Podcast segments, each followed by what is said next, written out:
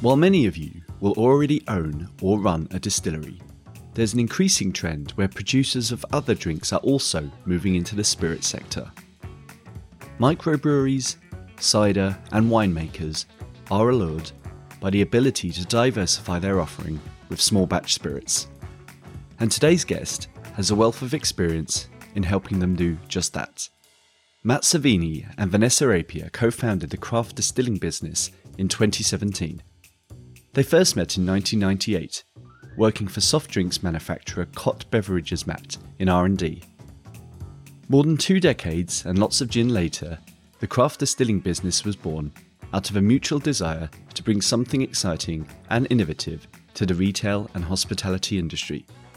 And since then, they have built and installed a wealth of micro distilleries, developed countless spirits recipes, and supported dozens of craft distillers in the creation of high quality, premium spirit brands.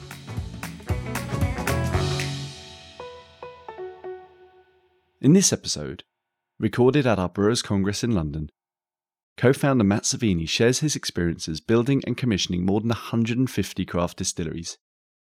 He explains why more microbreweries, cider, and winemakers are turning to distilling, the costs of diversifying into spirits, and the common mistakes to avoid. Hello, everyone. So, uh, I run a company that builds micro distilleries, and we help people uh, set up new businesses in distilling. And one of the things we've noticed over the last couple of years since uh, the last lockdown is brewers are starting to diversify into distilling. So I'm going to share some of the, the common learnings from some of my clients um, and answer four questions. Why are brewers st- distilling? What are they making? What are the costs of setting up? And more importantly, what are the pitfalls? And there are three pitfalls that are really common that people do every single time. So I'm going to share those three. So the first reason why distillers, uh, why brewers are distilling, is one, it's it's profitable and a growing market. In America, in particular, a lot of the micro brewers have turned to um, to distilling for this reason, but there are other more obvious benefits. If you want to make spirits from scratch, you need a brew house to fill to feed your stills, and brewers already have the equipment. And even if you're not making spirits from scratch, a lot of the equipment is, in, is common, so steam generators, tanks, etc. So if you're already brewing, you have a huge advantage over newbies in, in, the, in the game. The second is the route to market for spirits is very similar to beer. So you can share, you can use your existing sales staff and marketing team. Uh, lastly, it's it's really easy to teach someone how to distill. I can teach a brewer how to distill in a day. I could not teach somebody to brew in a day. So you've got the skill sets already there in your team. So what are they making? Oh, sorry. Why are they making it, first of all? Um, one, of the, one of the reasons brewers are, are distilling is uh, to save some costs on, um, on uh, seasonal products. Winemakers have seasonal raw ingredients. Beers have se- seasonal um, uh, markets, especially if you're in a tourist area. Um, you might only be selling beer for half the year. So the other half of the year, why not use your raw, raw materials and your skill sets to distill? The other is to reduce waste when, when you cock up or do experimental batches. A lot of our customers are converting bad beer or bad wine into bioethanol. Now, I'm going to explain why this is not a good business choice to solely make um, bioethanol uh, in a later, later slide. But if you are using bioethanol on your pl- in your plant, then this is a good way of getting rid of crap product. The other is new marketing opportunities. Um, if you've got a visitor center in particular, um, it's much easier to attract visitors to a gin distillery than it is a brewery because you're, you're attracting a wider demographic of age and sex. Um, and especially for red letter day gifts, it's much more common to give a gift for a, a, uh, a gin distillery tour than it is a brewery tour. The other thing about spirits, because they are concentrated, they make much easier gifts. So for the gifting market, it's much easier to gift wrap uh, a, a, pack of miniatures than it is a, a, case of beer. If you have a lot of uh, visitors coming to your, to your brewery buying directly, um, it's far more profitable to sell a single bottle of whiskey than it is four crates of beer.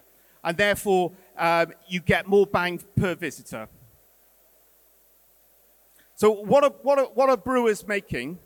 Um, some, and very few, are making vodka and neutral spirit uh, and bioethanol. And I'll, I'll, explain why that's a less attractive market um, than, than um, whiskey, rum, brandy, or gin uh, in a later slide. The majority of our customers are either distilling from scratch, making um, um, whiskey in particular, and rum is becoming far more popular um, because uh, it's a growing market. But the most, the most common uh, entry level to distilling is rectifying, not distilling from scratch.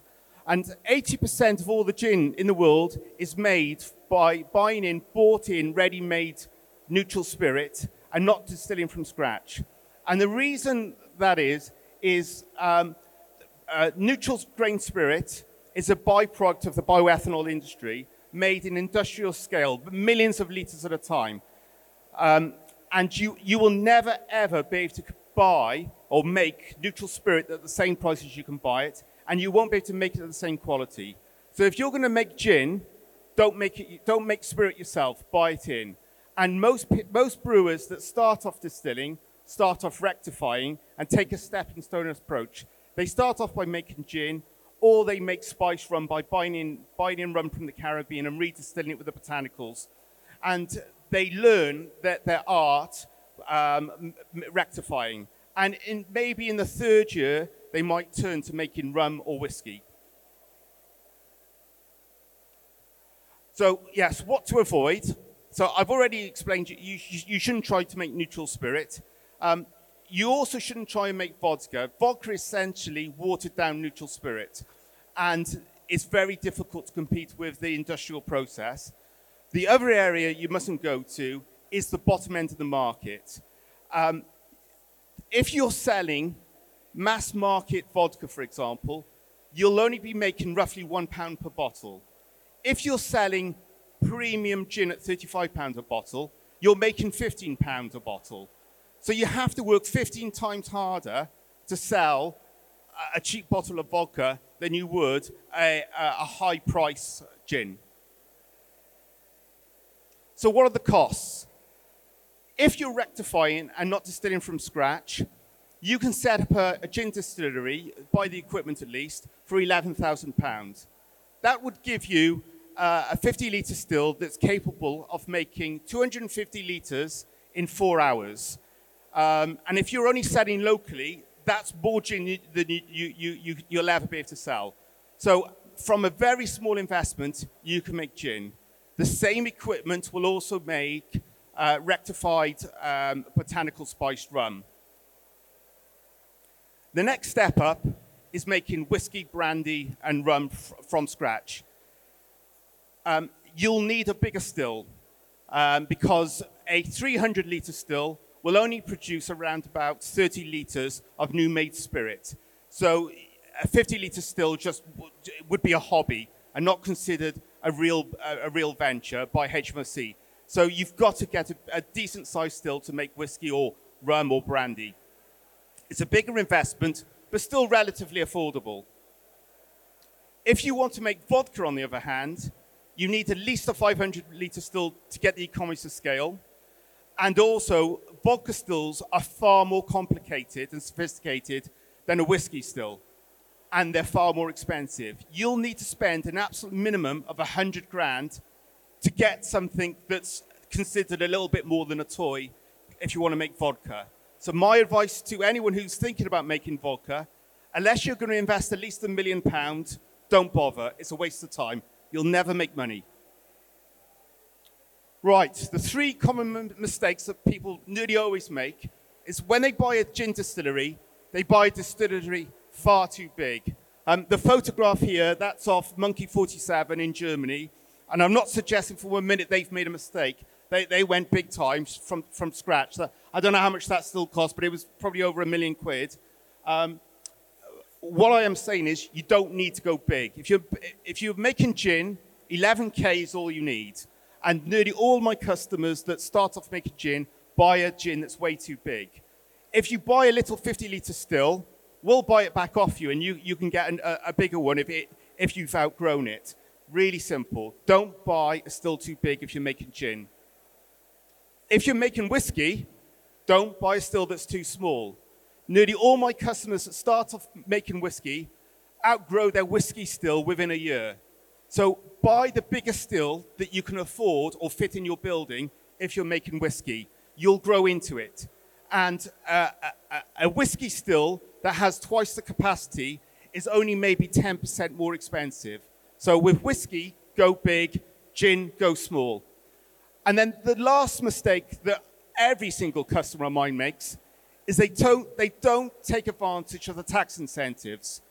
After lockdown, after, sorry, COVID, the government started a tax incentive called superannuation, which meant for every pound you invested in equipment, uh, you got 25 pence back. They, in the new budget, they changed the rules, and they, there's a new tax system called um, full expenditure. It's basically the same system with slightly different rules, but again, for every pound you invest, you get 25 pence back. Almost every single customer that buys a distillery from me is unaware of this. HMRC have told me that 25%, uh, only 25% of people that are entitled to this tax incentive take it up. So if you do invest in a distillery, or in, in, fact, in fact, for that matter, in a brewery, don't forget about this tax incentive. And if, if, it's, if you've not heard about it, come and ask me, and I'll, I'll tell you how your accountant can uh, look it up. Matt, you're an absolute star.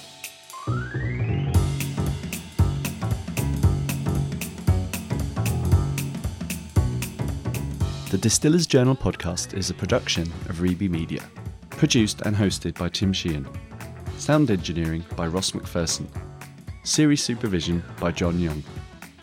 The executive producer is Rory Harris.